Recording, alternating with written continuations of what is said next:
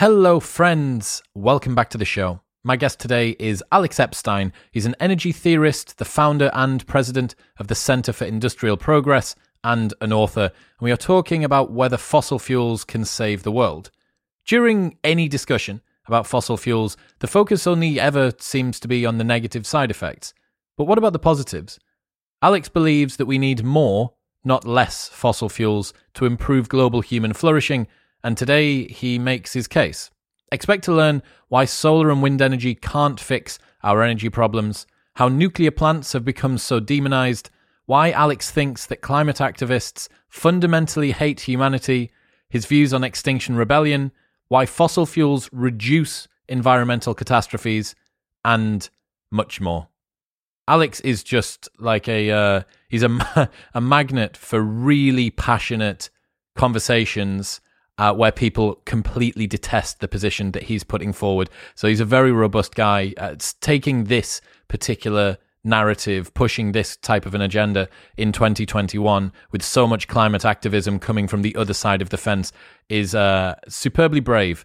And as with everything, if you want to fully understand the situation, you can't just hear one side's narrative. And today, Alex gives us a great run through of exactly why fossil fuels might not be as bad as we've been led to believe. Don't forget, if you aren't already signed up to my 3 Minute Monday newsletter, you can go and do that right now at chriswillx.com slash lifehacks. You'll also get a free copy of my Ultimate Life Hacks list with 200 ways that you can upgrade your life instantly, and it will add you to that 3 Minute Monday newsletter list. This episode is brought to you by Crafted London. Finding men's jewellery that doesn't suck is very difficult, and Crafted London have nailed it. They are the number one men's jewellery company worldwide. They're sweatproof, waterproof, heatproof, and gym proof. They've got custom designs in gold and silver, necklaces, chains, pendants, bracelets, rings, and earrings. If you've seen me on any of the big cinema episodes on YouTube wearing a necklace, it will always be from Crafted. I absolutely love it. It works with formal wear, casual wear, whether it's daytime or nighttime. All of their pieces are super high quality. The designs are great, and uh, I love them. That's it's all I wear.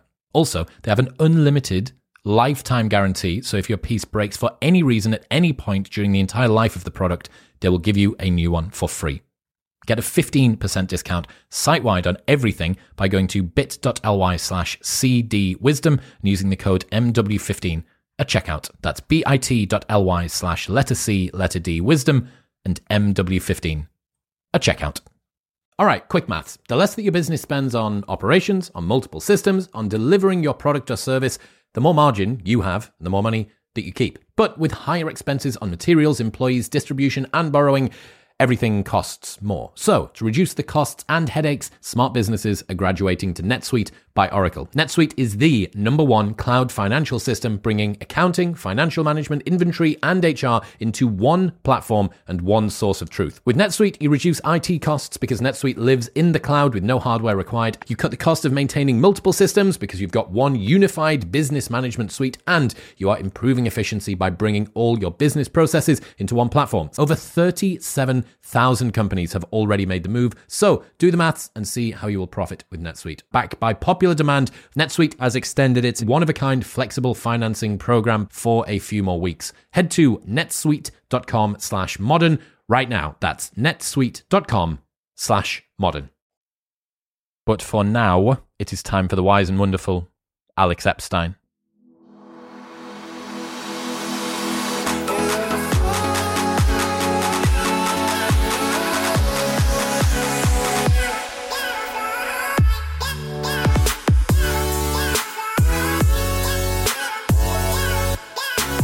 Alex Epstein, welcome to the show. Hey, thanks for having me. You're a philosopher. What are you doing talking about fossil fuels? Yeah, it's kind of an interesting thing. I don't know. You, a lot of people who follow me, probably not most people, have seen this clip where I'm in, uh, testifying in front of the Senate in front of uh, Barbara Boxer. And I'm from California, so she's my senator. And I give this whole presentation explaining why I think that some of the then Obama administration's policies were in the wrong direction.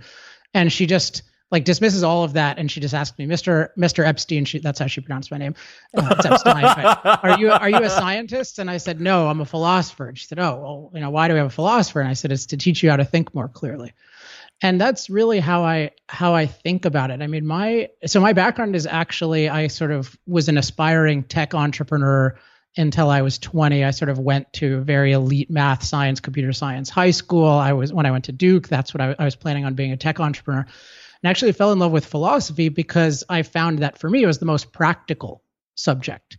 Uh, because philosophy deals, you can think of it as three things. It deals with our methods, our assumptions and our values. And we could go into any of those and we may end up mentioning all of them, but all three of those things are fundamental to uh, every kind of thought process uh, that exists. So, for example, like the world is obsessed with renewable energy. Why is the world obsessed with renewable energy instead of, say, cost effective energy or even low carbon energy? Why renewable? And I would argue that's ultimately a value issue. People think there's a certain value in doing something that can be repeated over and over and over again, or something that is sort of drawing on more supposedly natural forces like the sun and the wind versus digging stuff up from the ground. That's that's a moral issue, a value issue. That's not an issue of it's not like a scientific issue, but people think it's a scientific issue.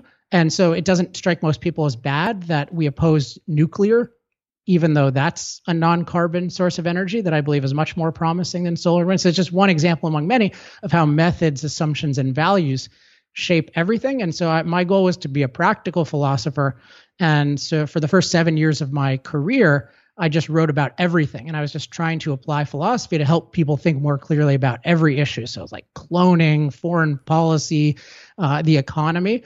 And then with energy, I it was the first thing that I really wanted to become an expert in, and I think the thing that appealed to me about it was this is the industry that powers every other industry. So sort of like philosophy is the science that guides every other science, and I do think of philosophy as a science. Like energy is the industry that powers every other industry, and so our thinking about energy affects uh, everything. So if we make a decision, you know, that doubles the price of oil, like that has ramifications for everything in the world because energy is what powers our machines and our machines are what uh, accomplish just about all the productive work that exists in the world. So that's that's why I got interested in it and why I think philosophy has to deal with energy in general and then how we think about fossil fuels in particular.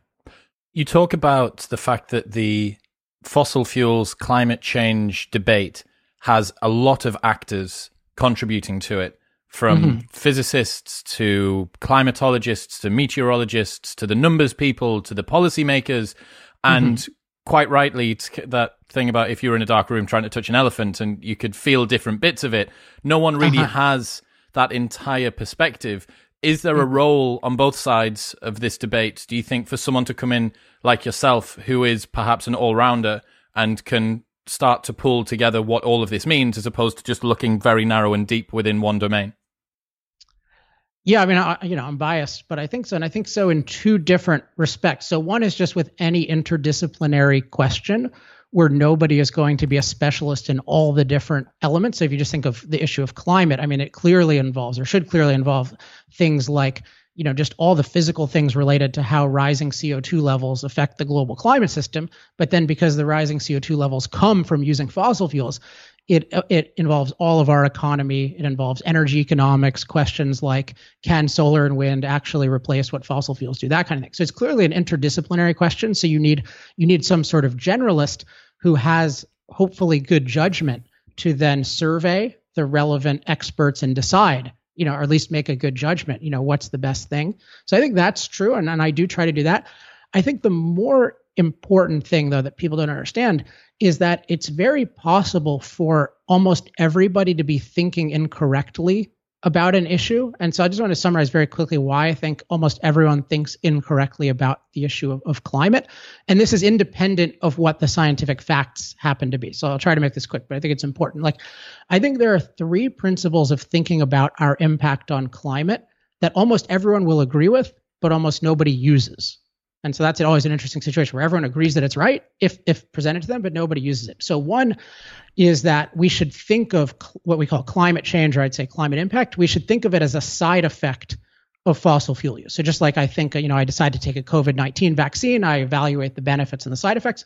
You need to do that with everything. So when you're thinking of climate impacts, you need to not just think of the climate impacts and certainly not just the negative ones. You need to think of the benefits that come along with them. So that's one principle.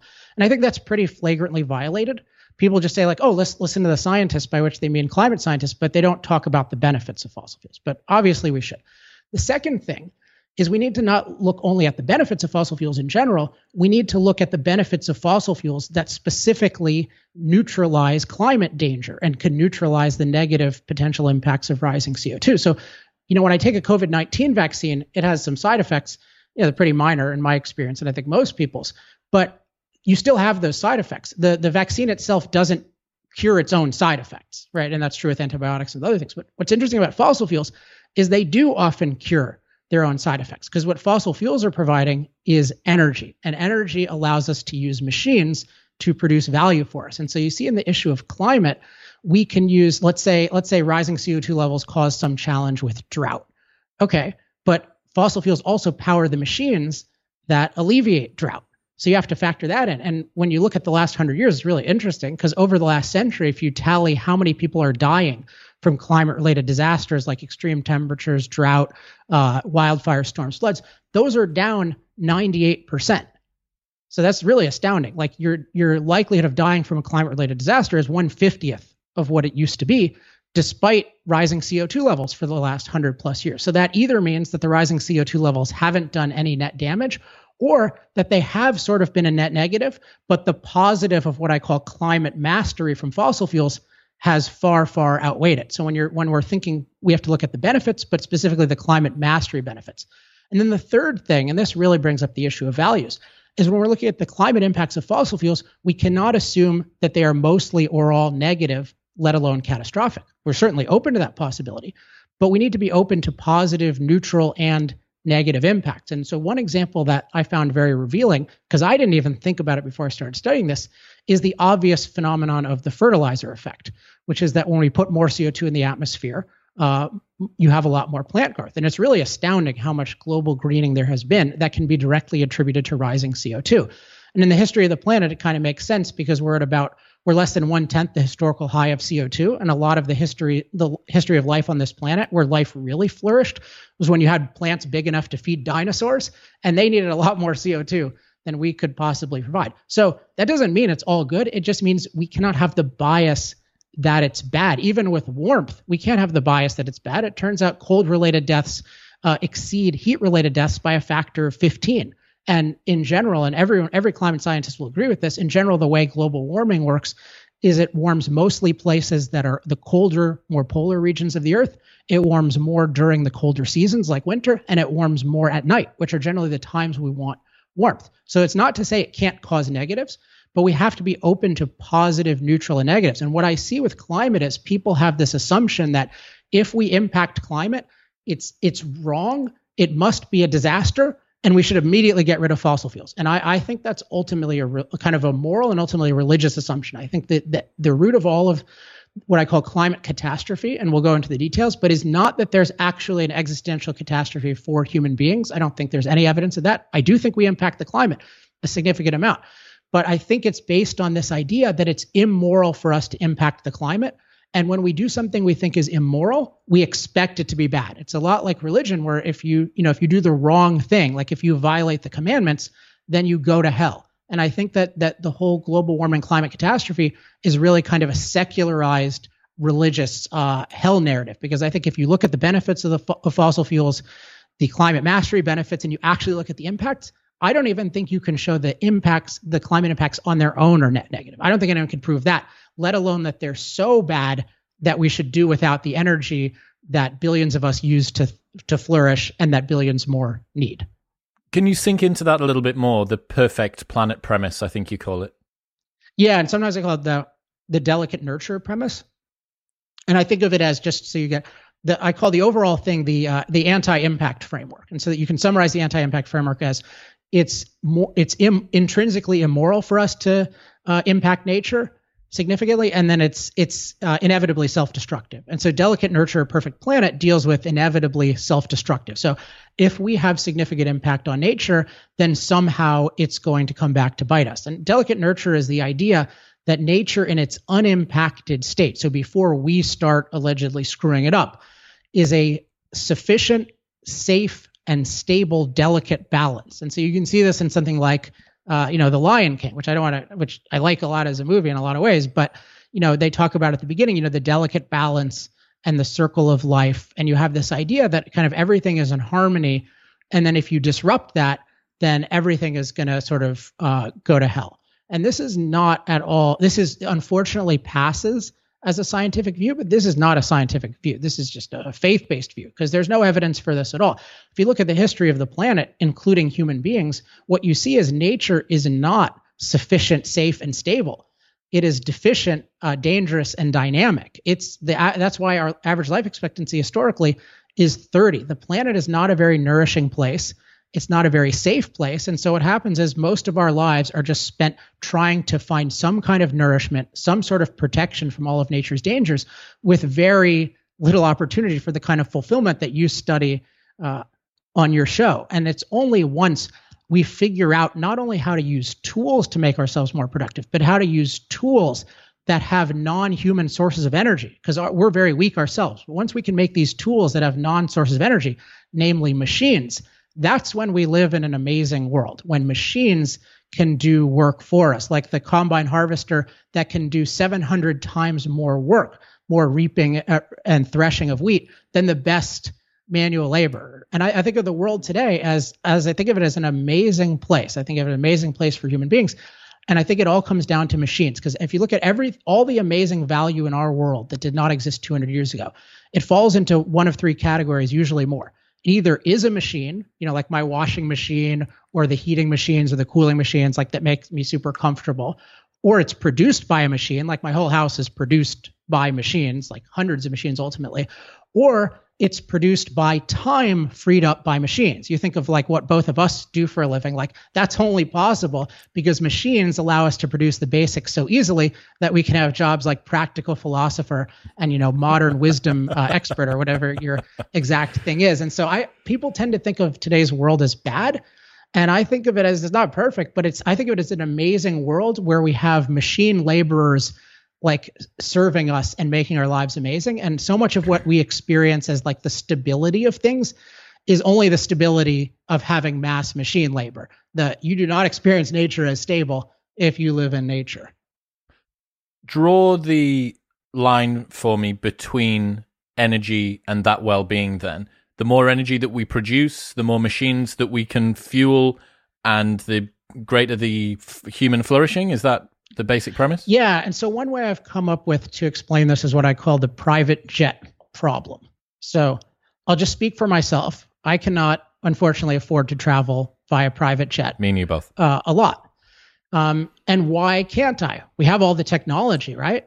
We know how to do it, but it's not cost effective, as in the value most people can get from it is not worth all the value that they need to put into it, including uh, human time. So let's say you know private jet round trip costs fifty grand. Well, maybe it saves me five hours total or ten hours total, but I don't, I can't make enough money to justify that. Whereas Tim Cook can, right? It's total, or Warren Buffett, like Warren Buffett has a private jet called the indefensible, but it's not indefensible because his time is so valuable. So for him, a private jet is cost effective, but for most of us, it isn't. And one thing to notice about the modern world is it's a very rare phenomenon that a life-giving machine is not cost effective. You take like a washing machine. A washing machine is cost effective. Now, a washing machine, it does take human time and resources to make it possible because we have to build it and we have to provide the fuel, the energy to operate it. But we've figured out how to do so with little enough human time and resources where most of us can afford it. Although there are billions of people who can't. And that's why I say we need even more uh, cost effective energy. So the idea is that the more cost effective machine labor is, the more the more we can benefit from machines. When it's not cost effective, it doesn't matter if it exists. We can't uh, benefit from it. Just like in previous generations, you know, people like kings had a lot of our modern standard of living, not all of it, but a lot of it. But it wasn't cost effective to provide. It required basically abusing human beings as machines.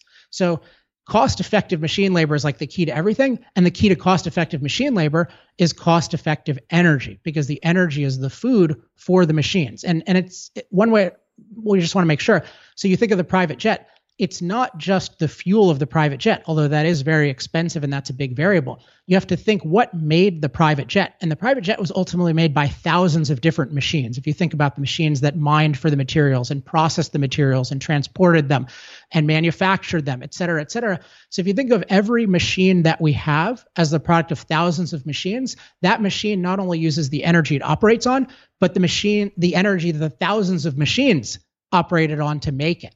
And so you get this idea that the cost of energy determines the cost of everything. So if we have energy that is super cost effective, and, and I think of it as it's low cost, it's on demand, it's versatile, so it can power every kind of machine, and it's on a global scale of billions of people in thousands of places. If you can produce energy with that kind of ultra cost effectiveness, then you have billions of people who can benefit from the miracle of machine labor. But if you double, triple, quadruple the price of energy, then more and more of our amazing machines become like private jets. They're so this, inaccessible. This sounds great. It sounds, yeah, I, I want modern world with loads of things done for me so that I can spend time on myself. But you haven't talked about any of the externalities. And there's mm-hmm. this many, many, many stats and many people who are probably part of the green movement who are listening now who are thinking, yeah, yeah, yeah, that's great, Alex. But the acidification of the oceans and the melting of the ice caps and the polar bears are losing their homes and we're polluting and there's smog uh-huh. and 97% of climate scientists say that climate change is real what how can you lay out some some insights to do with fossil fuels externalities that might surprise people Sure. I mean, it, it come, and there's also, you know, the other thing they'll raise is, well, can't we do it without fossil fuels? So we can talk about that as well. Like, let's not use fossil fuels. Let's use these um, uh, other sources, which I'd be in favor of if if you could. I'd be in favor of anything that's that's better. But if yeah, we talk about what's called the externalities. The first thing I want to observe about this whole externalities perspective is it is it violates the the principles that I talked about uh, at the beginning. So when people are talking about the externalities, that's a that's kind of a technical way, and it's the negative externalities. Notice that's a technical way of saying we're going to ignore the benefits and we're just going to focus on uh, the negative side effects. If you think of the positive externalities of fossil fuels, like take something like the existence of the modern internet. Like when we were, when people were paying for coal in the 1970s and 1980s, which provided the vast majority of the electricity. So people would say, oh, that has a negative externality because it puts CO2 in the atmosphere and that's causing warming. And we can talk about the consequence of that. But what about the positive externality of all of the time and machines freed up for innovation that made possible the internet? And then all the things the internet has made possible in terms of medicine. And just think about like how many people are alive right now with something like covid-19 because of the internet because of the knowledge that's disseminated because of you know the rapid ability to develop an mrna vaccine. Like all of that came from the coal industry. And yet all of these so-called economists i mean they are economists but i think they they have the same kinds of prejudices as everyone else philosophically. So they're so focused on the negative externalities they can't see uh, the positive externalities. There's also, I'll try to make this point quickly. There's kind of a technical point about externalities that some people might be interested in.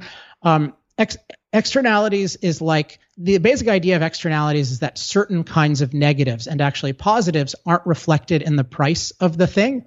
And so then it, some economist or economist king should like manipulate the prices. But there's a core reason this is a really bad idea because that assumes that the price of the thing reflects the value of the thing. But the prices of things don't reflect the value of things. They reflect the value that very that certain people they reflect the minimum value of things to people. Like you wouldn't pay it if it wasn't worth it to you. But you think about oil. Like when my life gets if I get pulled by a helicopter to a hospital, what was that oil worth to me? Was that worth three dollars a gallon? No, I would pay uh, whatever I have, right? So part of what's going on with ignoring the benefits of fossil fuels with this kind of pseudo-scientific pseudo-economic externality thing is we're ignoring the fact that the value we get from fossil fuels is far far greater than the price we pay from fossil fuels which is not the same say compared to like barbie dolls although for some people you know that may be their life.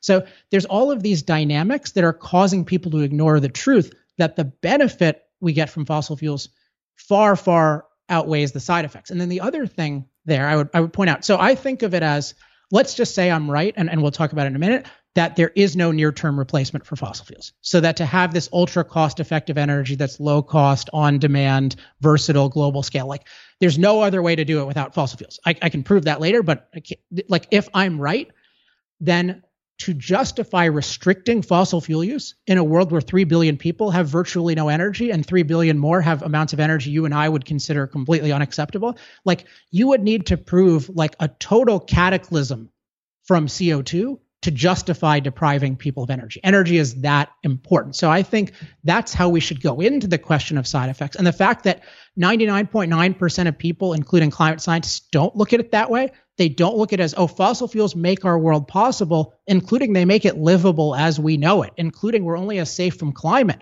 as we are because of fossil fuels. That just shows that there's this whole bias against against the benefits and only looking at the side effects. And then if you look at the side effects, you need to really look at them from a human perspective. Are they bad? And you need to be precise about them. And you need to look for positive, neutral, and negative. So if you know you went through various things like uh, the polar bears is one where you know the populations are growing and in some ways in a way that's dangerous to people. And so one thing that's kind of dishonest is people ignore that narrative. Like they brought up polar bears when it seemed like they were going to shrink, but then when they did it, nobody brought them up and like, oh, I'm so happy. I'm so ha-. like Al Gore. There's this meme like you know, when Al Gore was born, there were only 7,000 polar bears. Now only 40,000 remain, you know, that kind of thing. So there's just this whole bias. Um, so I forget the other categories you you you brought up, like well, so acidif- acidification of the seas, coral reefs being destroyed. Yeah, okay, let's let's deal with that one. So acidification. So this is interesting term for a supposedly scientific movement. Acid has a very definite meaning on the pH scale. So it's like lower than seven. So seven is neutral, you know, above seven is alkaline or basic. And so you're talking about the oceans going from about 8.2 to 8.1. So you should call it neutralization, uh, not acidification. So it's used to like act like, oh, it's acid. Um, and so there's a real question of why do we expect that going from 8.2 to 8.1 is going to be a catastrophe at all, let alone that justifies depriving billions of people uh, of energy? why do we think that way? And I think part of it is we don't I'm into the value issue. I don't think we value human life and human flourishing enough in these things. So we can talk about that. But definitely it's a delicate nurture premise. The idea that, oh, the ocean that we inherited was this perfect, delicate balance. And if anything changes in the pH, everything is going to go to hell. If you just look at the history of the planet, this makes absolutely no sense because the oceans were much more neutral in the past when you had explosions of life. Ocean species deal with much more dramatic shifts in the pH than we're talking about. They don't, it's like temperature. You don't deal with one temperature. You don't deal with one pH. You deal with a range. So a shift in temperature is a shift in the range, and the shift in pH is a shift in the range. And also, some of the most prolific seas in the world are the are the closest to neutral in the world. So I, I, think it really is coming from this philosophical or religious perspective that we expect it to be bad. And then where scientists fit in is you can have like selective science where the government says, "Hey, I really want to see some negative consequences of fossil fuels. Can you what can you show me in the ocean?" And of course, there are going to be a bunch of negative consequences in the ocean. I mean, even real ones, right? Any change is going to have certain kinds of negatives.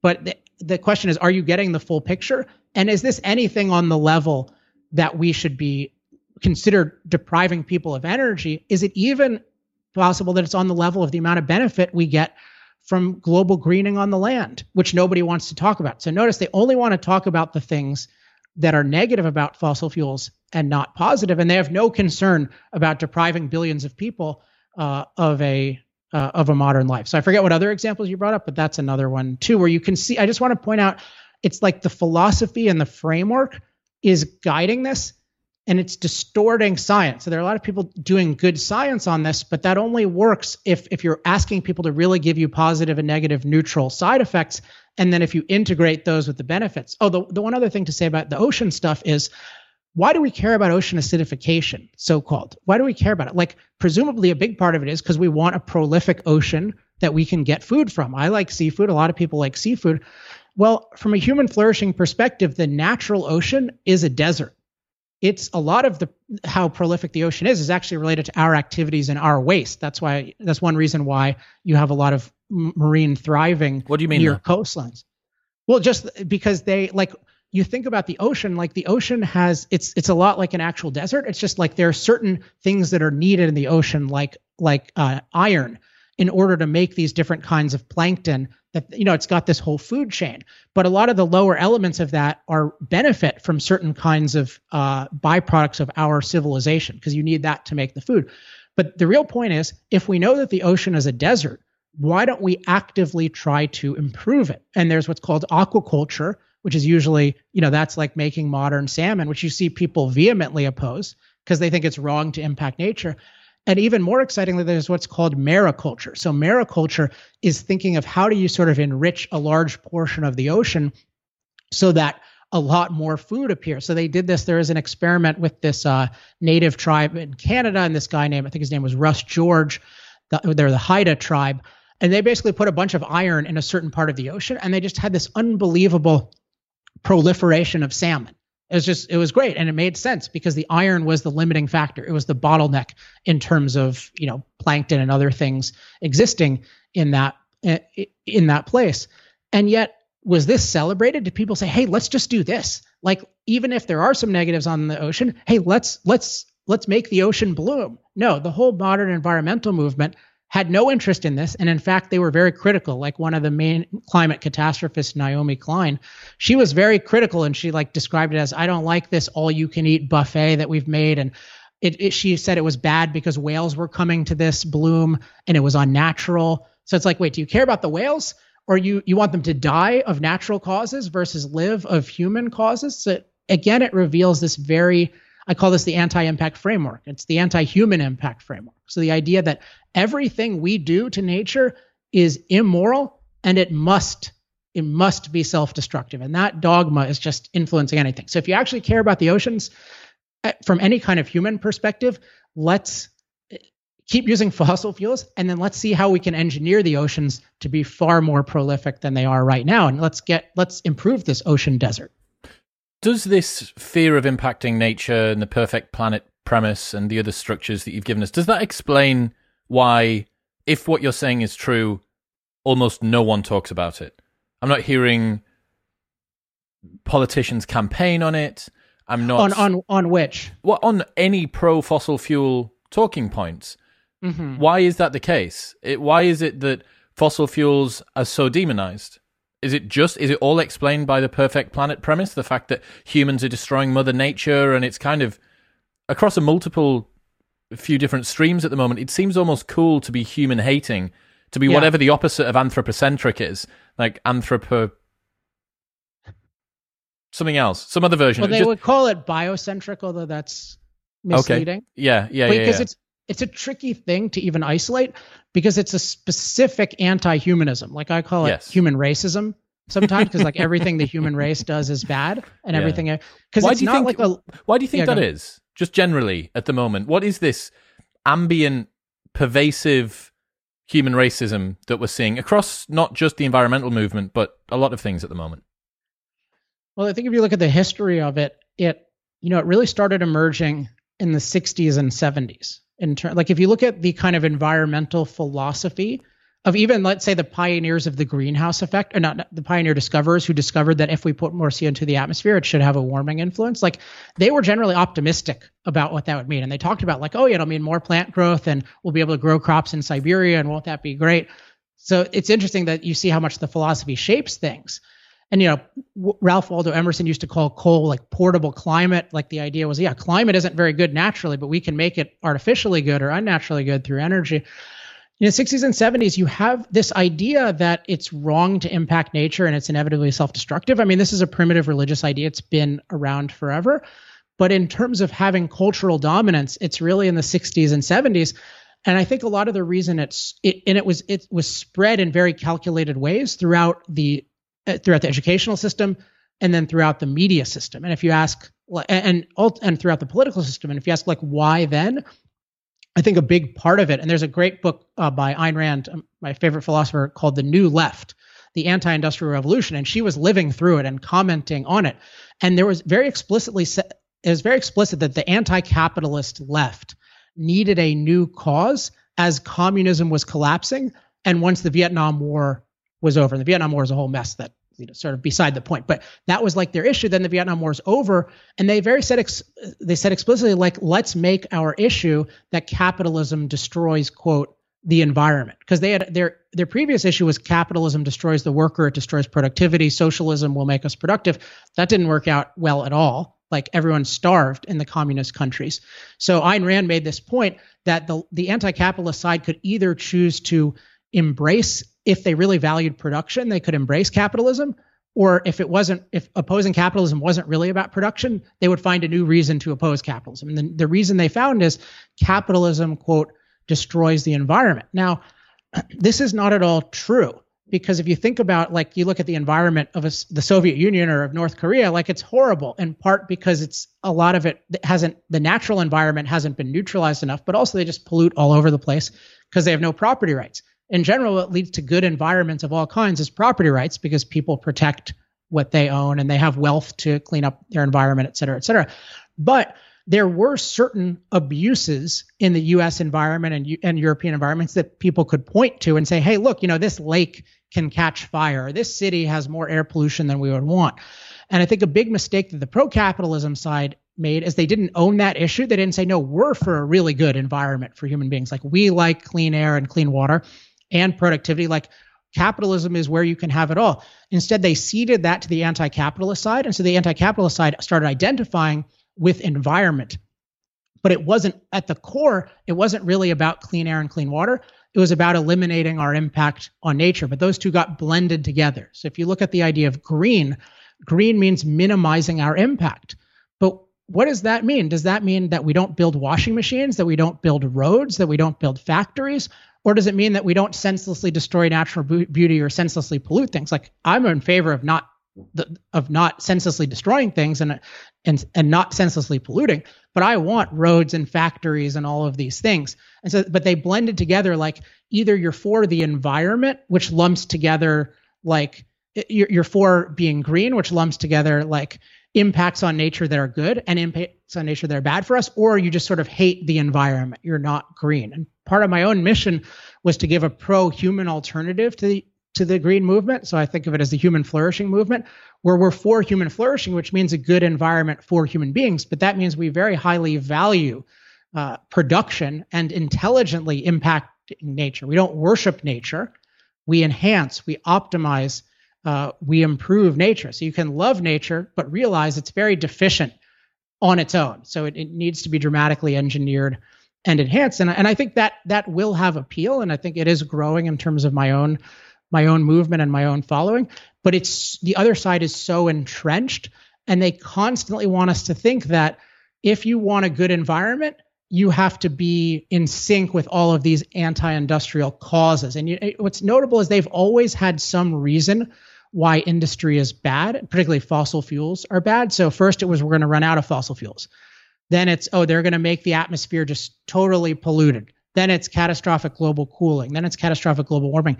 There's never any change in the certainty that fossil fuels, the core of capitalist civilization, is going to lead to some disaster. We just don't know which one. And so what that reveals is it's again this delicate nurture idea. If we're impacting things a lot, it must be uh, it must be bad and these people are so, I mean, I'm talking about the leaders now. They're so blind to how good the world is. The stat I think is most revealing is when I was born in 1980, 42% of the world lived on less than $2 a day. Like, think about that. Less than $2 a day. So it's what, $750, $800 a year. Like, that is nothing. And now it's less than 10%. So four out of 10 people are in this desperate poverty. Now, just 40, 41 years later, it's less than one out of 10 this is the world is such a much so much better a place for those people and nobody talks about it. And so this shows how powerful philosophy is because our whole philosophy today is dominated by minimal impact. Let's not change nature. We've lost any real focus on human flourishing. So we don't even notice how good the world is. And when we talk about say you know talking about polar bears right? I love polar bears. They're actually my favorite animal. But it's crazy that we talk about polar bears like this polar bear has to move from one piece of ice to another, and that's that should make us cry.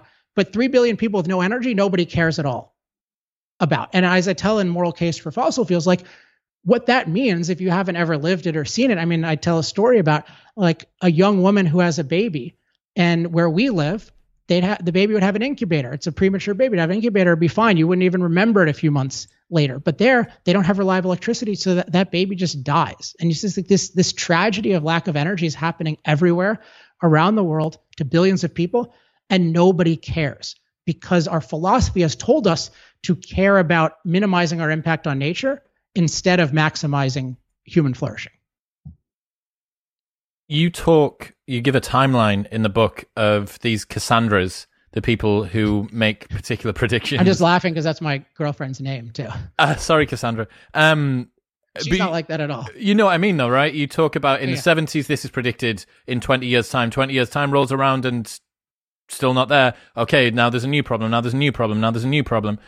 Some of the people that are listening will be thinking, right, this sounds great, but we've got renewable energy. We know that solar and wind and hydro are potentials that will be able to replace what we're using at the moment. Why? Why can't we just do that? Well, I think it's it's those points need to be looked at independently. So first of all, with the the Cassandras or Cassandras, I think it's important they're not that because they're wrong. Like the original Cassandra, Cassandra, my girlfriend is Cassandra. I forget what the original. She's going to come in if she's somewhere near. She's going to say, "Is he? Is Alex shouting me, honey? What do you she- want?" She, she's been she's been warned that I'm on a on a podcast now. Uh, she'll be happy that she she Got a shout out about Yeah, twenty times. Yeah, exactly exactly. So um, yeah, they haven't been right. Whereas the original Cassandra was right. That's the idea. Like it was someone right who wasn't being li- listened to versus somebody who is versus the boy who cried wolf, which is much more. Except we still don't. And but interesting that people think, oh, the wolf is finally coming. So there's that whole thing. The, the so that that people have been totally wrong about fossil fuels causing a catastrophe. And in fact, fossil fuels have made life much better. That's kind of one thing. And then there's another thing of, okay, can we do the same things with uh, that we do with fossil fuels? Can we do those with alternatives? And that's some, certainly something worth exploring. But you have to be clear: are we exploring it from the perspective of life is amazing? Let's make it even better with potential supplements or substitutes, or is it no? Fossil fuels are going to end the world, so we need to just drop everything and sacrifice everything and just come up with some crash scheme to re- replace it with alternatives. So I think that that's why I say they're independent. And I think there is no evidence at all, despite what people say, that from a human flourishing perspective, there's anything resembling a catastrophe. And I think the path of fossil fuels is um, is that they're going to keep make, making life better and better. But let's say somebody is not convinced that they think I'm at least seriously concerned about future rises in CO2 levels. And, and I haven't given you enough evidence here not to be. So that's that's a plausible thing. CO2 is different from other emissions because CO2 aggregates in the atmosphere. So like if you have smog, it just disappears from the atmosphere. It doesn't build up over time. But CO2 does build up over time. So we had a little less than 0.03% in the atmosphere before we started using fossil fuels, and now we're a little above uh, 0.04%. We could easily go to 0.05% or beyond. And there is a greenhouse effect. So we can expect a warming impact. There's a question of of how much, and we can expect that to have other impacts for various reasons. I don't think those will even be negative at all on balance. But let's say you're very concerned about that. I respect that. It is legitimate to look at alternatives, but if we go back to the philosophy, you need to look at alternatives from a, a human flourishing perspective. So that means you want energy that's cost effective. And if you're concerned about CO2, you want it that's low or almost no CO2. There's actually nothing with no CO2 today because fossil fuels. But well, here's part of the challenge. Fossil fuels don't pr- just provide electricity, which we have the most alternatives for. They also provide heat, and so residential heat and particularly industrial heat, which is very high levels of heat. And that's very hard to provide cost effectively with electricity. That's why the most cost effective thing for home heating is natural gas. And for industrial heating is often natural gas. And it's pretty staggering price differential. So, so much of our society is based on just directly burning fossil fuels for industrial heat. And then there's heavy duty transportation where there's no replacement for fossil fuels for a while. Like you're talking about cargo ships and planes and all these things. I mean, everything people are talking about is not even close to, you know, any reasonable prototype, let alone commercialization. So this points out to it is a real bitch if you if you if you had a crisis or anything resembling a crisis with fossil fuels, like you would view that as a tragic situation because fossil fuels are so good. And if you had to somehow figure out a, a near-term replacement, like that would be so daunting and so upsetting. And the fact that people aren't upset about it just shows that they don't really value the, they don't value the benefits of fossil fuels. They don't really understand energy. So if we look at it from the human flourishing perspective, there is a CO2 issue. If there was, you know, what you want to do is find every cost-effective means you can of producing energy with little or no CO2. And the most obvious candidates would be hydroelectric energy and nuclear energy, because hydroelectric, we can produce that at quite low cost reliably, but it's limited by location. So you can't do it everywhere. But where you can do it, you know, if you have a climate crisis or anything like that, not a crisis, but even a problem, that's good. Notice Who is opposing hydroelectric power? The modern environmental movement. They Why? shut down. Why? It has too much impact on nature. So it's again the anti-impact framework. They'll say like, oh, it interfered with the salmon. It's taking up too much space. It interferes with free-flowing rivers. And you think like, wait a second. I thought you said the world was going to end and we can't dam a river. And it just shows you the whole perspective is about minimizing our impact. It's not really about worrying about a catastrophe. Like James Cameron, right after he made that Avatar thing, which is really about global warming, like he went down to Brazil to stop them from building a dam. Like that was his immediate activity. And to him, it's one and the same because humans impacting nature is bad. So I'm going to stop it everywhere I can. And this idea that CO2 is going to kill us all, like I think of that as an excuse for shut for rationalizing stopping uh, stopping our, our productive impacts on nature. And then nuclear, you know, that's the most promising because that is controllable. Unlike solar and wind is controllable. So you can rely on it. It can be done anywhere in the world. It has these three amazing properties that only fossil fuels and nuclear have. So fossil fuels are so cost effective in large part because they're naturally concentrated energy, they're naturally stored energy, and they're naturally abundant. So natural forces have taken raw energy in nature and concentrated into a small space, stored it so we can deploy it at any time, and given us just an unbelievable amount, like way more than 10 times all that we used in all of our history, like exists still in the earth, or probably way more than that. Like that's unbelievable. And that's why it's so cost effective because nature already did all this stuff to make it pretty convenient. And all we have to do is release the energy. That's sort of true of hydro. Like nature brings the evaporation of water to the top of the river. Like if we had to carry the water to the top of a river of a you know of a hydroelectric dam ourselves, it wouldn't work, right? It'd be this perpetual motion machine that wouldn't work. But nature does that. And with nuclear, it's even more amazing because na- because nature has just harnessed these unbelievable forces in the nucleus of an atom. And so if you can release those forces, it's way more concentrated than even oil, like a million times more than oil. And oil is the most concentrated thing we use in most of our civilization. That's why it's so good for mobility. Uh, so it's amazingly concentrated. It's stored, and then there's a huge amount of it. So you know, probably tens of thousands or more years worth of it from if you're talking about uranium and thorium, and even more if you pulled it from the ocean. So like, why aren't we? And we know that you know from history in the U.S it was pretty cost effective to do, very reliable in the 70s. If you had anything resembling a climate crisis, you would be focused on let's use what we know about nuclear and at least do as much electricity as we can. It's harder to do the mobility and the heat, but even with nuclear, you can generate a lot of heat, so you should be able to do that. And with mobility, we have nuclear submarines and aircraft carriers and icebreakers, so it would be a real crash effort, but you should at least be trying to do that. But who is against nuclear? The modern environmental movement. It's not the oil companies that are stopping nuclear for the most part it's the so-called environmentalists. And Why? what is it? Yeah, I know you're going to ask that. Because it's again this it's more subtle, but it's again this issue of they impact nature too much. So part of it is it's viewed as unnatural to split the atom. It's just like oh, they talk about radiation, like radiation is bad. Radiation's everywhere. But if humans create radiation, it's bad. And we just shouldn't be so it's the human racism again. And particularly when you look at them talk about the waste, it's very revealing because they'll say, like, oh no, what about the waste? We can't have this waste. And you think, wait, we don't actually have any problems from nuclear waste. We've been generating it for generations. Like it's not nobody is dying of waste accidents. It's actually fairly easy to store safely. It's very compact. Maybe there are better ways of storing it. We can ultimately repurpose it for fuel, but like there's no crisis at all. It's a lot more manageable than solar waste or wind waste from all that huge mining involved in those things. But why why are people against nuclear waste? Because it's this they're like we created this new unnatural material and it's going to be around for millions of years. Like okay, but if it's a pretty stable material that we can deal with, who cares? Like that's fine. But no, humans have no right to create something that'll be around for millions of years. So it's again this anti-humanism. If you if you really cared about rising CO2 levels being a crisis for human life, again, hydro and nuclear would be your first your your obsession. You would not constrain yourself and really castrate yourself by saying, okay, we're only going to use sunlight and wind, and and then batteries, which are totally made from made using fossil fuels. Like you would never make that up. You would use what's proven and tested.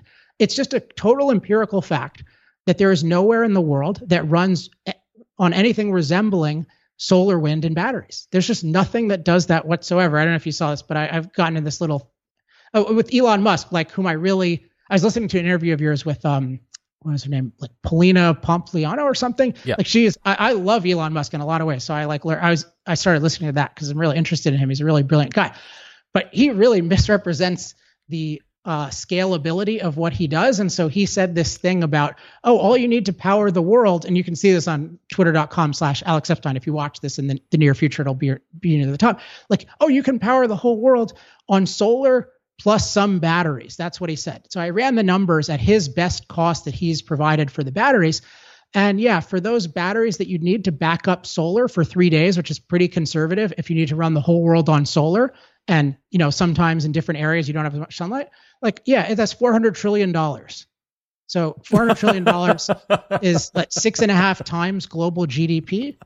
That's just for batteries, mind you. That's not like all these other things involved. So this is nobody is doing this. It's a total. It's worse than a fantasy, and yet people really think that you can put solar panels, wind turbines, and batteries together, and that's some amazing thing.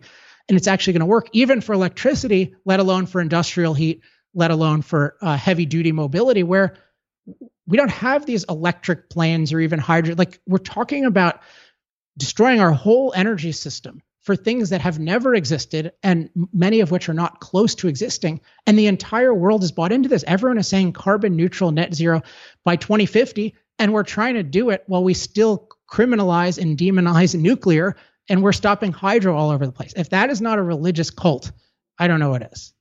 What about the problems of risks with nuclear? Spills and explosions and danger? Yeah, I mean, I'm laughing, not because I think it's an it's an innocent question, but it's not innocent that it, it is a question for the public because the fact about nuclear is the safest source of energy uh, ever created, and for a fairly obvious physical reason, which is that it cannot explode. So of course, a nuclear bomb can explode, but that deals with a totally different type of uranium than exists in a nuclear power plant. The best comment ever by one of my energy heroes, a guy named uh, Petr Beckmann, who's unfortunately deceased. You know, somebody said, like, hey, what happens if we blow up uh, a nuclear power plant? If terrorists blow it up, isn't that going to be a disaster? And he said, if a terrorist blows up a nuclear power plant, they should win a Nobel Prize because they'll have discovered a law of physics that doesn't exist. But Chernobyl like, blew up. No, no, it's not. It's not blowing up. Not so atomically. Mil- no, right. Well, that's very important though, because people okay. associate with atom. So Chernobyl is also interesting because Chernobyl. Well, so it's interesting. Chernobyl is the only case where you have any deaths due to radiation, which is pretty astonishing. There's only one case in all of it, and so what's interesting is it involved a type of reactor that was sort of a hybrid uh, energy producing reactor, but also sort of like a weapon that was never tried or considered in any civilized part of the world. So it's it's like you can call it nuclear, but it's not the same thing. It's just like you can call everything chemical in a sense, but there are certain types of uses of chemicals that are totally benign and that can't do things. So what what they tried in Chernobyl was not even considered, let alone tried where we were and couldn't have been. And even and on top of that, and related to that, it was in the Soviet Union, which is one of my favorite economies economists pointed out, like everything in the Soviet Union was deadly. Like imagine how many deaths there were from Soviet toasters. Like a hell of a lot more than Chernobyl. So so Chernobyl, you have a couple dozen documented deaths. You have certain like treatable conditions, and that was you know that was a disaster. But that shows you like even we have a total disaster by one of the worst regimes in history using something civilized countries would never consider or allow. Even then, it's limited in its destructive potential. So we should be thinking about nuclear like nuclear is the safest form of energy uh, ever. There's like solar panels. You know, solar panels. The main problem is they're not very good at producing energy reliably at low cost. But you can have solar panels have all sorts of issues. Like if you have your if if you know it catches on fire and the stu- and the sun is still shining, there are all sorts of problems where fire departments can't deal with these houses because what you have you ha- you have this electrical power plant on the roof of your house, right? And it's connected to batteries and so it's, it can be hard to shut off and you have all these issues with fires i mean and you know there are different ways of dealing with this you have wind turbines that catch on fire and go out of control you have all the deaths involved in the mining for those things now i don't think solar and wind are particularly dangerous but empirically they are more dangerous than nuclear the Is main that right? thing that's da- oh yeah it's the main thing that's dangerous about them though is that they don't provide energy and so my my basic the most dangerous thing stress, is being useless yeah, but that is really important. Like no, no energy is more dangerous than no energy. because then you have to live in nature. I saw a video on Twitter a while ago and it was an, an animation of this huge sort of golem looking creature stopping a, a big boulder rolling down a hill and it's symbolic of nuclear energy. Have you seen this? No. I'll try and get if I can find it. I'll make video guy Dean put it over the video here. Um, Okay. uh, basically, it's just it's just a suggestion that um, Chernobyl and Fukushima were reason enough and sufficiently public to cause a cascading effect that nuclear is now essentially out of the window by people that perhaps know less than they claim to know. Yeah, perhaps uh, Fukushima, I think, is a perfect kind of of revelation because if you look at the situation, like, what do most people associate Fukushima with? What do they associate that situation with? They associate it with like a failure of a nuclear power plant. Yet, what happened is what a tsunami kills twenty thousand people. You were actually a lot safer if you were in the nuclear power plant. Well, you really Nobody, of course, it's one of the safest places in the world. I mean, imagine 9 11, they tried to crash in a nuclear power plant. Like, just the people in the plane would have died, which would have been incredibly tragic. But it wouldn't have been like, like this whole terrorist thing. Like, look at what people can do with an airplane and a building. Like, that is, nuclear has nowhere near that potential. Again, we're talking about A, providing energy, which is crucial to human beings living a modern life. And B, we're talking about these concerns that rising CO2 levels are an existential threat. And people still will just will believe in or, or more importantly propagate these just totally erroneous notions about nuclear. So yeah, the Fukushima thing is 20,000 people die from a tsunami. No one dies from radiation. And how do we characterize it? It's like, oh, nuclear is dangerous. No, nature is dangerous. Nuclear is safe. And of course, what Japan shut us down all those reactors, and they didn't even like just say, okay, maybe we shouldn't have built it in this particular place. It's this shows also the religious nature, how nuclear is put as this universal package. So it's like, oh, Chernobyl, all these places, we shouldn't explore anything that involves splitting the atom. What could be more unscientific than saying we're not going to explore nuclear physics at all? Anything that involves that advanced knowledge and skill, we are just going to put off indefinitely. All we are willing to do is to try to turn sunlight and wind gusts into energy. That's what we're going to limit it to. Like, this is crazy. Why can't we do that? Why can't we use solar and wind? Well, I mean, we did for thousands of years, and it was very bad. Um, I mean, the, the percentage of renewable energy has decreased over time. What I is it mean, now? Is it not not point three? No, no, no. I, it's not. No, no. It's. Oh, I'm not sure what that language means. Not 0.3. percent what's the current percentage of global well, it- so- energy so- output created by renewables Well, so renewables is another kind of vague package. So if solar, because i promise i promise i'm not purposefully trying to use No, no, no, vague terms here No, no, This no, I- is I'm not-. I I I keep on stepping on you. different landmines of that have been let down by other people No, no, I, I- I'm sorry, and I didn't mean it at all personally. I just meant that that's it's this is the terminology. So yeah, renewable because it it can renewable. There's this question: Does it include hydro, and does it include burning wood? So people usually, th- and the renewable movement is mostly anti-hydro, and actually a lot of the, like the majority or or at least the most renewable in Europe is actually burning wood.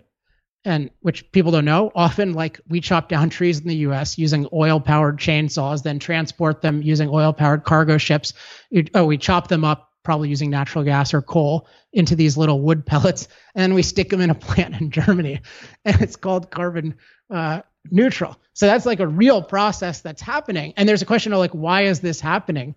And it goes to why don't we use solar and wind?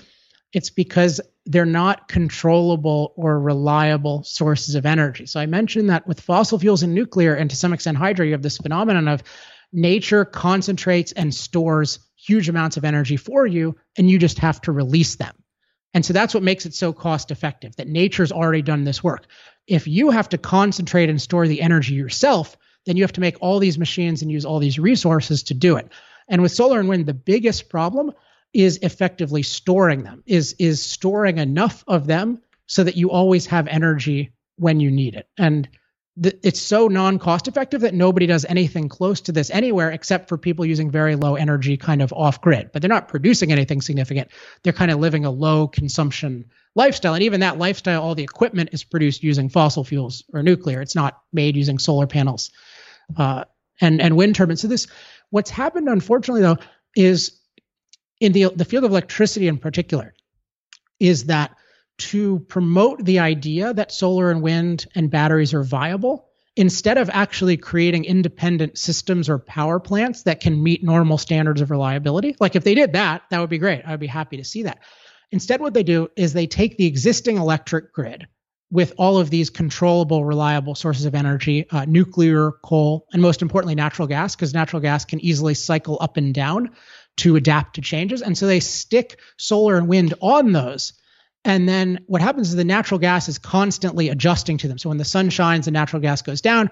When the sun fades, the natural gas goes up. The same thing with the wind blowing, uh, et cetera, et cetera. Batteries are so expensive that they're just a tiny, tiny percentage. Like in Texas, when we had these disasters, is something like 40 seconds worth of energy and even something like that at 40% of that was lost so it's just nothing right batteries are a trivial thing whatever uh, musk talks about. So the real thing that happens is solar and wind are parasites on the grid today.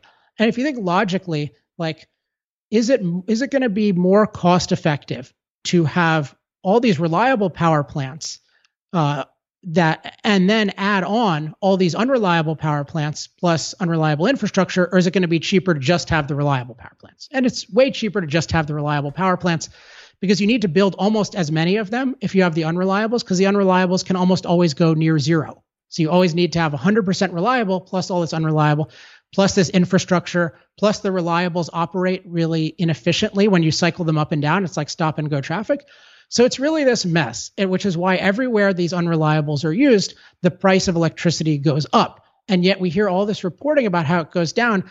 And this is all just energy accounting fraud. What they do is they don't look at the full system costs of solar and wind. They'll say, just look at the price of solar panels or just look at some price in isolation. But over and over, we see that the more these things are used, the more prices go up. Like Germany pays three times what the US pays. The US pays way more than we should pay coal and particularly gas prices have gone down, and yet electricity prices have gone up. There aren't too many candidates. We haven't been building a lot of new nuclear plants that are expensive. It's because the solar and wind have added cost. And then the other problem is once they add cost, people try to cut costs. And where do they cut costs? They shut down reliable power plants or they defund resiliency. So you see this in Texas where they defunded, you know, weatherizing plants that could be more durable all sorts of places around the world deal with coal and gas, deal with much lower temperatures than Texas had no problem, but Texas did not have the same resiliency. They also didn't even have enough reliable power online, even if everything had worked perfectly, to not have significant blackouts because they've spent at least $66 billion on solar and wind, and that comes from other places. So you try to cut down on the reliables. You play what I call reliability chicken. And the biggest offender is unfortunately where I live in California. I mean, the biggest offender in the US because that's what we that's why we had big blackouts last summer and we, why we've been in danger because we're trying to shut down as many reliable power plants as we can, including nuclear plants, by the way, which is doubly insane. And we're trying to rely on our solar and wind, but we're really relying on out of state power from Arizona, uh, from Utah, from Nevada. But the problem is they're trying to have more unreliable energy too. So everyone is trying to play unreliability chicken and they're relying on reliables. Like just one example is in LA, I posted something on Twitter last year. Like at one point, they were getting at least 40% of their electricity from coal, I believe mostly from Utah. So it's not in California, right? We don't have any coal in California, but we're getting coal turned into electricity and delivered to California. But the more that this is, it's just, it's this parasite game. And so the reason I'm going into this is because I know everyone is going to hear these claims of solar and wind are cheap, et cetera. And it's all what I call accounting fraud or partial cost accounting. There is, the important thing is there is no standalone solar wind battery thing that anybody uses anywhere because it's so cost prohibitive. And so if anyone thinks it's a good idea, they should prove it in reality by creating like Apple. If they're going to be 100% renewable, great.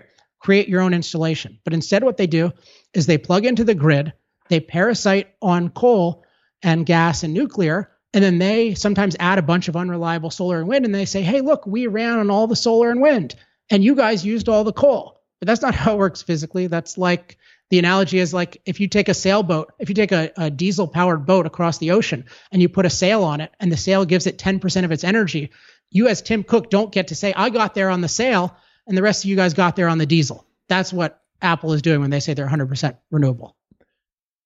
It seems to me one of the biggest things that is a blindness for most people and myself before reading your book to do with thinking towards the future is the misunderstanding of the fact that energy permits technology advancement and future technology can fix many of the problems that the energy consumption is going to cause in the present. Is that a fair way to frame it? I think it's a it's a very good way to frame it. I mean, it it, it does it in the future and in the present. So I've focused a bit on the present because even if you th- if you think about like climate, it's very important that climate related disaster deaths are down 98% over the last century. Like nobody talks about this. Just to show you how biased the system is, the UN IPCC, which has some that's called the Intergovernmental Panel on Climate Change, like you look at all their reports, it's all about how we're endangering climate. They never mention climate related deaths or climate related disaster deaths going way down. That is like, I mean, how could you? That's like you're doing a report on like malaria. Like if malaria had decreased by 98%, and you were studying like a malaria crisis, like you would need to point out that it's been decreasing. So it, but nobody even talks about this. So we have this blindness because we we have this belief that it's wrong to impact the climate, that it's got to be self-destructive. So we don't even look at the numbers. We don't even notice, hey, wait, haven't we developed all these good technologies for protecting ourselves from climate, like building homes and heating and air conditioning and like drought relief is the most amazing because drought could kill millions of people in the past. I mean, you look, I have some headlines in my next book, Fossil Future, which um, it's not out now. You can't even get it on Amazon. By the way, I just sorry, one note to interrupt. This is a temporary thing, but do not buy the revised moral co- case for fossil fuels on Amazon because it's a fake book. So don't do that. No way. Who's done that? No, no, no. It's it's not it's not anyone screwing me. It's just they messed up. It was basically my book Fossil Future was originally conceived as a revision, and then I ended up writing a whole new book. But still on Amazon it says revised, and so it just it kills me that people are buying that book and is not going to get delivered. So just I'll don't... find the correct link and it will be in the show notes below. Yeah, just more with the one with the blue cover, the the bright blue cover that I sent you. That's that's fine. So sorry for, for that, but it's just it's been bothering me uh, lately. So where did we? Of course, I interrupted myself on talking um, about technology, the future of technology. oh yeah, you're oh, talking drought. about droughts. Yeah, yeah, drought. Drought is like these stories about you know just reading about places like China and just millions of people dying from these droughts. It's just so so tragic to think about what people living in like a more natural world without modern technology, what that's like. And now we have you know modern irrigation, a lot of which is high energy, and we have drought relief convoys where you can give you know food to people who can't grow food. And you know drought related deaths now go down to like the level of a thousand a year. It's just this unbelievable thing nobody talks about like drought we're so good at mastering drought that I have never heard anyone explain any possible situation that could actually be a drought problem globally. Also, true, interestingly, it's true for wildfires. Now, that seems impossible given what we've seen in Australia and California. But if you look at like what we have at our disposal in terms of modern fire management, in terms of if you actually thin the forests, if you don't allow these huge fuel loads to build up, if you build barriers, like there's no conceivable scenario where fires could be a big problem. It's all this man made stuff that actually comes from this whole anti impact approach where we say, we're not allowed to clear the brush. We're not allowed to do controlled burn, controlled burns. We're not allowed to do logging. And so we basically treat, create, the, we make the forest a bomb. But that's it. that's not like if the temperature rose three or four degrees and we managed the forest properly, we would not have a, a problem with fires at all. So it's actually really hard to think of anything that even today's capabilities can't deal with, let alone tomorrow's. I mean, the most plausible is like a super rapid sea level rise. So if you talk about like multiple feet per decade, which Al Gore makes us think is going to happen because he talks about 20 feet in his movie and he's not very clear about when that's going to happen. But you know, the what we've been experiencing is like a foot a century and then the you know some of the high predictions are like 3 feet in a century. That is not even a problem for today's levels, let alone imagine if sea levels are rising and we had an issue. Imagine how many like smart people could help us deal with that. We already have 100 plus million people living below sea level now. So once you start to really think in a pro human, pro technology way about climate, you don't think of it as this religious thing that, oh, it was perfect and it's wrong if we impact. If you just think of it as, hey, here's another factor that we want to deal with constructively, it's really hard to think of anything that could be like a big problem with what we have today, let alone um, the future. And, and this is controversial, but in the future, we all, will also learn how to improve climate. Um, I mean, that's that's that's that's sacrilege, which shows you that it's a religious kind of thing. But like, as this guy points out in this really good book, "Where's My," I think it's called "Where's My Flying Car" by this guy named Jay Storrs Hall. Really good book.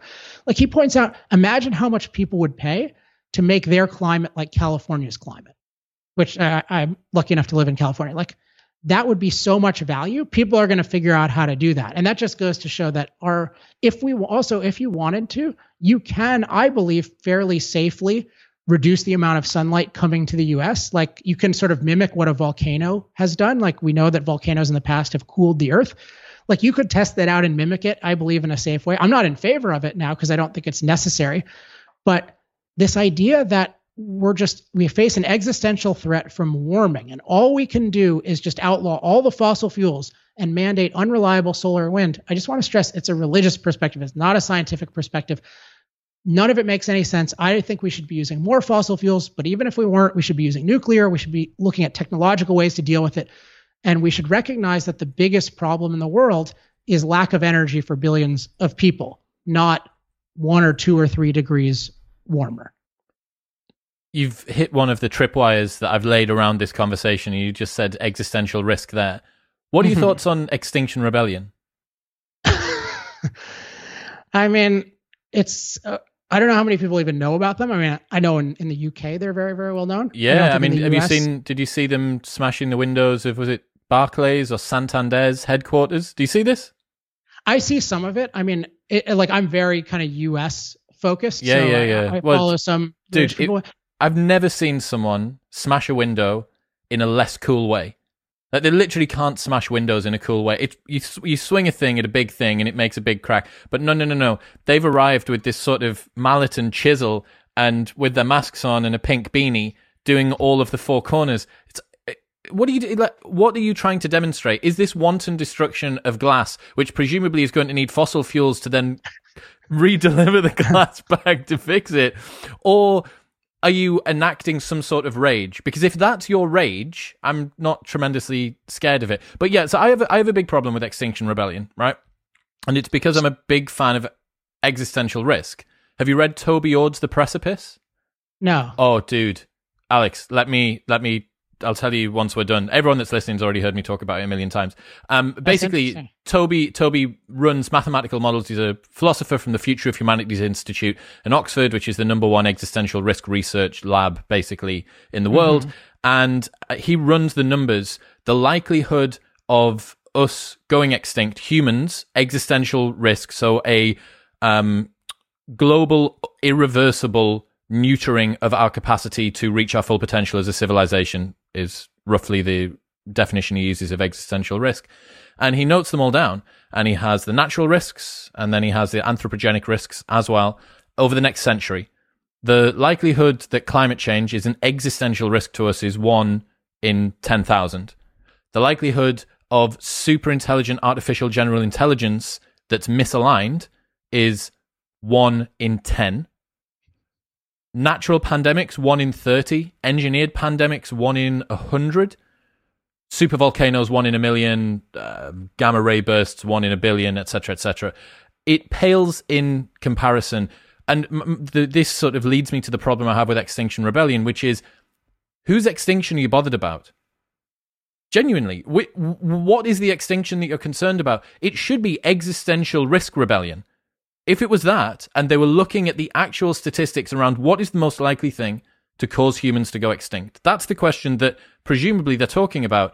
But it, it gets all conflated with this sort of naturalistic human racism, and well, it's not just about that. It's the animals shouldn't be going extinct either. Okay, cool. Do you know that we need to be able to develop technology to save animals and ourselves from the non zero number of natural background risks that occur? So if we were to continue, let's say that we ceased all technological progress now and just went back to being nomads, the human race won't leave the planet. We won't go to Mars. We will die because there is a non zero existential risk number in the background, whether that be engineered pandemics or natural pandemics. Well, it wouldn't be engineered because those, those labs would have been shut. Natural pandemics, super volcanoes, whatever it might be, asteroids, right? So we need technology to protect ourselves. We're also, the lions aren't going to do it for us. So if we stop doing it, they're all dead. Every animal on the earth will die eventually. Even if you want to roll the clock forward a little bit more, whatever it is, two billion years, the sun's going to expand and the earth's going to be gone. If you want to save the maximum number of future potential lives, both human and in terms of the animals, the best thing that we can do is focus our attention onto not dicking up the big risks that we have over the next century. One in ten is the likelihood that Toby Ord, in the epicenter of existential risk research puts on artificial general intelligence being the thing that we could. It's the number one risk, right? The number one risk.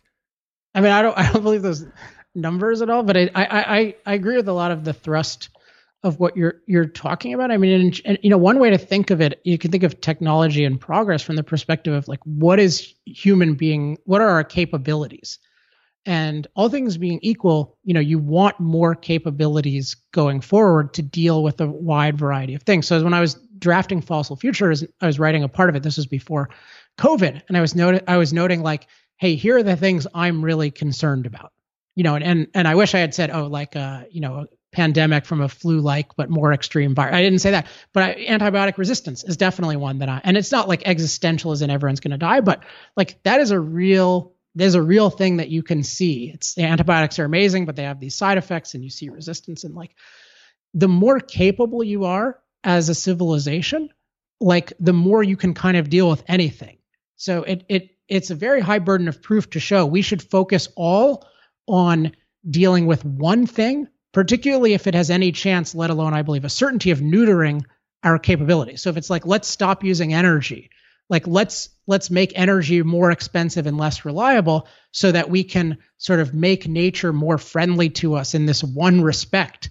Like it our whole I mentioned before, like everything in our society depend it's like it's a machine it's produced by a machine or it's produced by the time human time freed up by machines you think about we want millions of people if there's a pandemic to be able to think about it and deal with it and and help us treat it like that's only possible with a machine labor civilization so in general i totally agree that the more capabilities we the more freedom you have and the more ability you have to to make progress the more you can deal with any of these kinds of things. And so the, it's notable that often the anti-technology, the people concerned about technologies, you can say like there's one of two ways to deal with it. If if you think there's a real threat, you can say, okay, let's let's sort of evolve and figure out how to deal with the threat, or let's just withdraw technology. And in general, there's a very strong attitude of let's withdraw technology. And it's such a bad attitude. And it's also a completely impractical attitude because you cannot control the rest of the world. Like correct, if you look at correct, fossil correct, fuels, yes. I've been writing a lot about China. Like uh, we are such useful idiots with regard to China. Like China is using more and more coal. Like in 2020, you know, they have record 2020 pandemic year, mind you, like record oil imports. They have um, three Texas worth of coal plants, uh, new coal plants uh, under development. Like all these different markers of more and more fossil fuels and china is there like the productive center of the whole world. Like we in the us you in the uk you're using china. So we're all using chinese coal whether we think about it uh, or not. There's no chance that china is going to stop using fossil fuels so long as it's the most cost effective way for them to do things. And we are totally delusional about this. And so even if you thought, yes, yeah, CO2 is a big issue, like you have to look for truly technological means of dealing with it, which either means you, you find a way like to capture the CO2, which is a total bitch, which I, I don't think is very promising at all, but people can try to do that. Um, you can try to figure out how to cool the planet, which I think if it, there was a real problem, that's where you would focus your energies, or you can try to develop like non-carbon alternatives, including nuclear, uh, which, as I said, people should we should do that anyway. We should focus on that anyway. Uh, but that is that that does take a long time. That's like a multi-generational thing. But this idea that oh, we're going to stop like this idea that oh we're going to make our own sacrifices and pledges and then china's going to go along with it. It's a, just another example of like you cannot hold back 8 billion people from making progress. So you just better make the best progress you can including to counter the problems that the progress causes. This is a justification for a totalitarian state if ever i've heard one. All of these people with their freedom to talk their freedom to post and tweet whatever they want and do research North Korea. North Korea can use as much fossil fuels as they want, or China, they can use them all. It's it, it is interesting when you think about it, a, very broad sort of civilizational perspective. You're going to see a power swing. I, I wonder, neutering is the word that I always use. I wonder how much progress is being neutered in the West by a focus on technologies which are inherently less efficient, which inherently slow down our capacity to be able to move forward and to keep up with the East. And China are a terrifying force at the moment. And that's only going to get worse if you decide to strap one of our hands behind our backs. Yeah, it's that's really I've become I'm surprised I wasn't more interested in this before. I've become really interested in the last six or nine months. It's I mean, there are some things that reassure me just because it's not a free country, so that gives it a lot of, of impediments. But it's really scary that this sort of totalitarian anti-fossil fuel movement, because it, it has a totalitarian quality, like we're gonna abolish this. And it always involves imposing these new green energy things, like like Joe Biden is gonna tell us how to do it. So it, it has this whole like so-called central planning uh, government control to it which is just it's a disaster on its own and then you're mandating these religiously preferred like unreliable technology so it is scary to think of the freer countries in general becoming the least free with regard to energy because that's the industry that powers every other industry so that's your economy and it's also your security like the US is only as secure as we are because we have such a productive economy that can you know that can keep us secure by manufacturing these weapons and stuff and then also, so we're neutering like our fundamental industry and we're actually like exporting it to China. So we're having the Chinese use fossil fuels to make us our unreliable energy. Like they're making the solar panels and wind turbines and that using fossil That's fuels. Mental. And then that's such a. and then also like there's about. the whole issue of stealing all the patents and like that's that's totally okay because you know one of the issues with a place like China is innovation. But if you allow people to steal all of your innovations, like once you have the innovation and and there's a you know you have prototypes of things, then that can be copied. And we know that this regime has an explicit goal of world domination, or at least you know being the world superpower by 2049. And so the I really think I just think about what are the Chinese dictators thinking when they see the US and the EU. I mean, my private joke is like I think of it as like useful idiots or like US full idiots and EU's full idiots, you know, for the US and the EU because it's you just it's one of these scary things that you feel like you see like you look at the past and you're like, okay, you got to do something about this Hitler guy, right? Like he is rising, like this is not going to go well. And it's like, oh yeah, you, Chamberlain, you make a deal with him, yeah, that's really going to work, right? He's going to be totally satisfied, and he'll just hang out with his mistress all the time and be like, no, he's not going to be appeased. And you just think like China's on this clear trajectory, and we fitted into it perfectly by buying unreliable energy, gutting our own capabilities, and then praising them. I mean, I, like I don't want to pick on Elon too much, but like he was like, I'm so impressed with China's efforts toward carbon neutrality. Larry Fink, the most powerful man in the financial world, head of BlackRock, he's like in his le- annual letter to CEOs, which is incredibly influential. He talked about like he his only mention of China and talking about how we're going to become carbon neutral is China made like an inspiring commitment to be carbon neutral. And I tweeted about this like this is the same year they're using record oil imports, like five year high of coal production, all these it's just the idiocy. It's this blindness. It's dangerous, man. It's, it's really, so, really dangerous. I mean, it's dangerous. I mean, it's always, da- you know, nothing's more dangerous than no energy, except no energy and a highly energized, ambitious uh, enemy.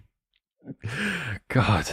Yeah, I um the useful idiots thing is interesting. Douglas Murray had this quote where he said, "When the barbarians are at the door, we'll be debating about what gender they are."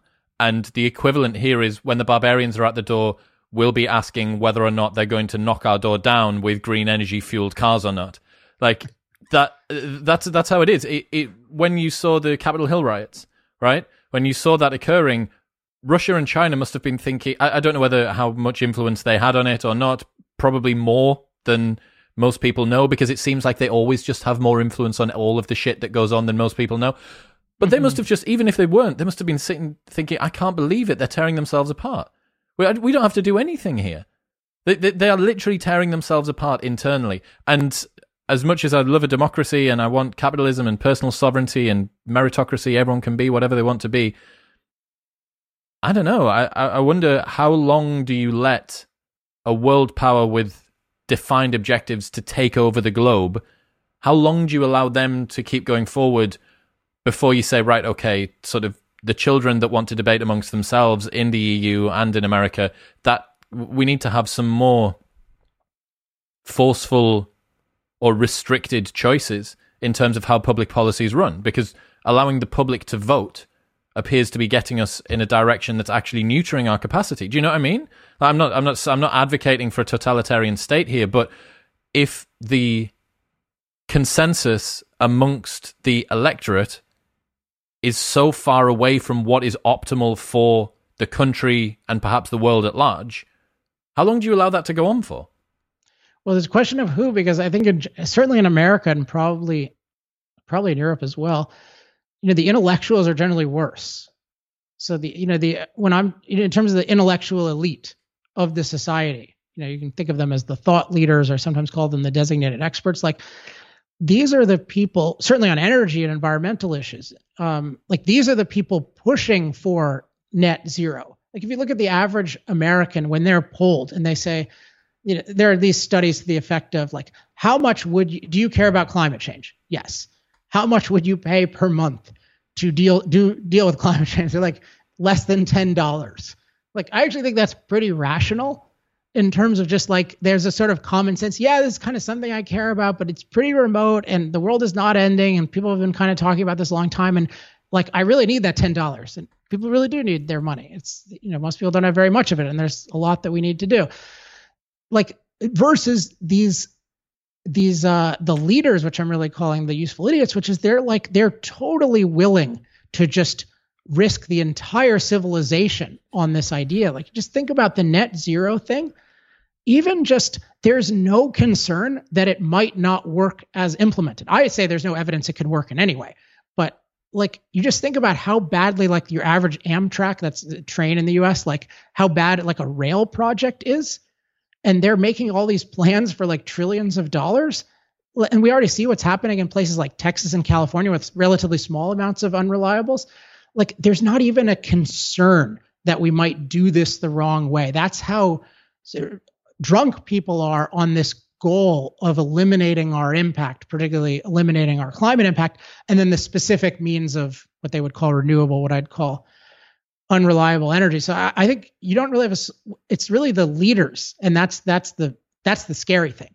Because if we're just oh the leaders are wise, and then the people are just on this terrible track, but it's more like no the the people are finally catching up to the leaders. Or I think with you know Biden and Trump, what we had is there were so many issues about them that were not related to this issue of energy. Like I think it's very plausible that somebody who wasn't Trump and didn't have a bunch of issues associated with him could have beaten Biden, and then we the U.S. wouldn't be going in this uh, kind of direction. But it's at least to the point where what Biden is proposing doesn't strike most people as, oh yeah, that's going to destroy our country. It's like, oh yeah, that sounds like kind of an interesting idea. I've I've heard that Tesla is, all, you know, Apple is all solar and wind, and Tesla is all solar, and so that shouldn't be too hard. That shouldn't disrupt my life very much. Versus, no, what you experience in Texas is like a is a dream compared to what we would experience if these policies actually existed. Cataclysmic. I love it. Alex, man, thank you for coming on. The moral case for fossil fuels, the correct one, will be linked in the show notes below. If people want to do a little bit more digging or further educate themselves, where should they go? Thanks for asking. So, I put up a website called energytalkingpoints.com, and that sort of breaks down every issue you can imagine and in very sort of bite-sized and well-referenced chunks. So I definitely say check out energytalkingpoints.com. And if you want to be on my mailing list, uh, I send out one email a week with just the latest stuff that's going on, alexepsteinlist.com. And then I'm on twitter.com slash alexepstein. Perfect, man. Thank you very much. Good luck with the new book as well. Thank you.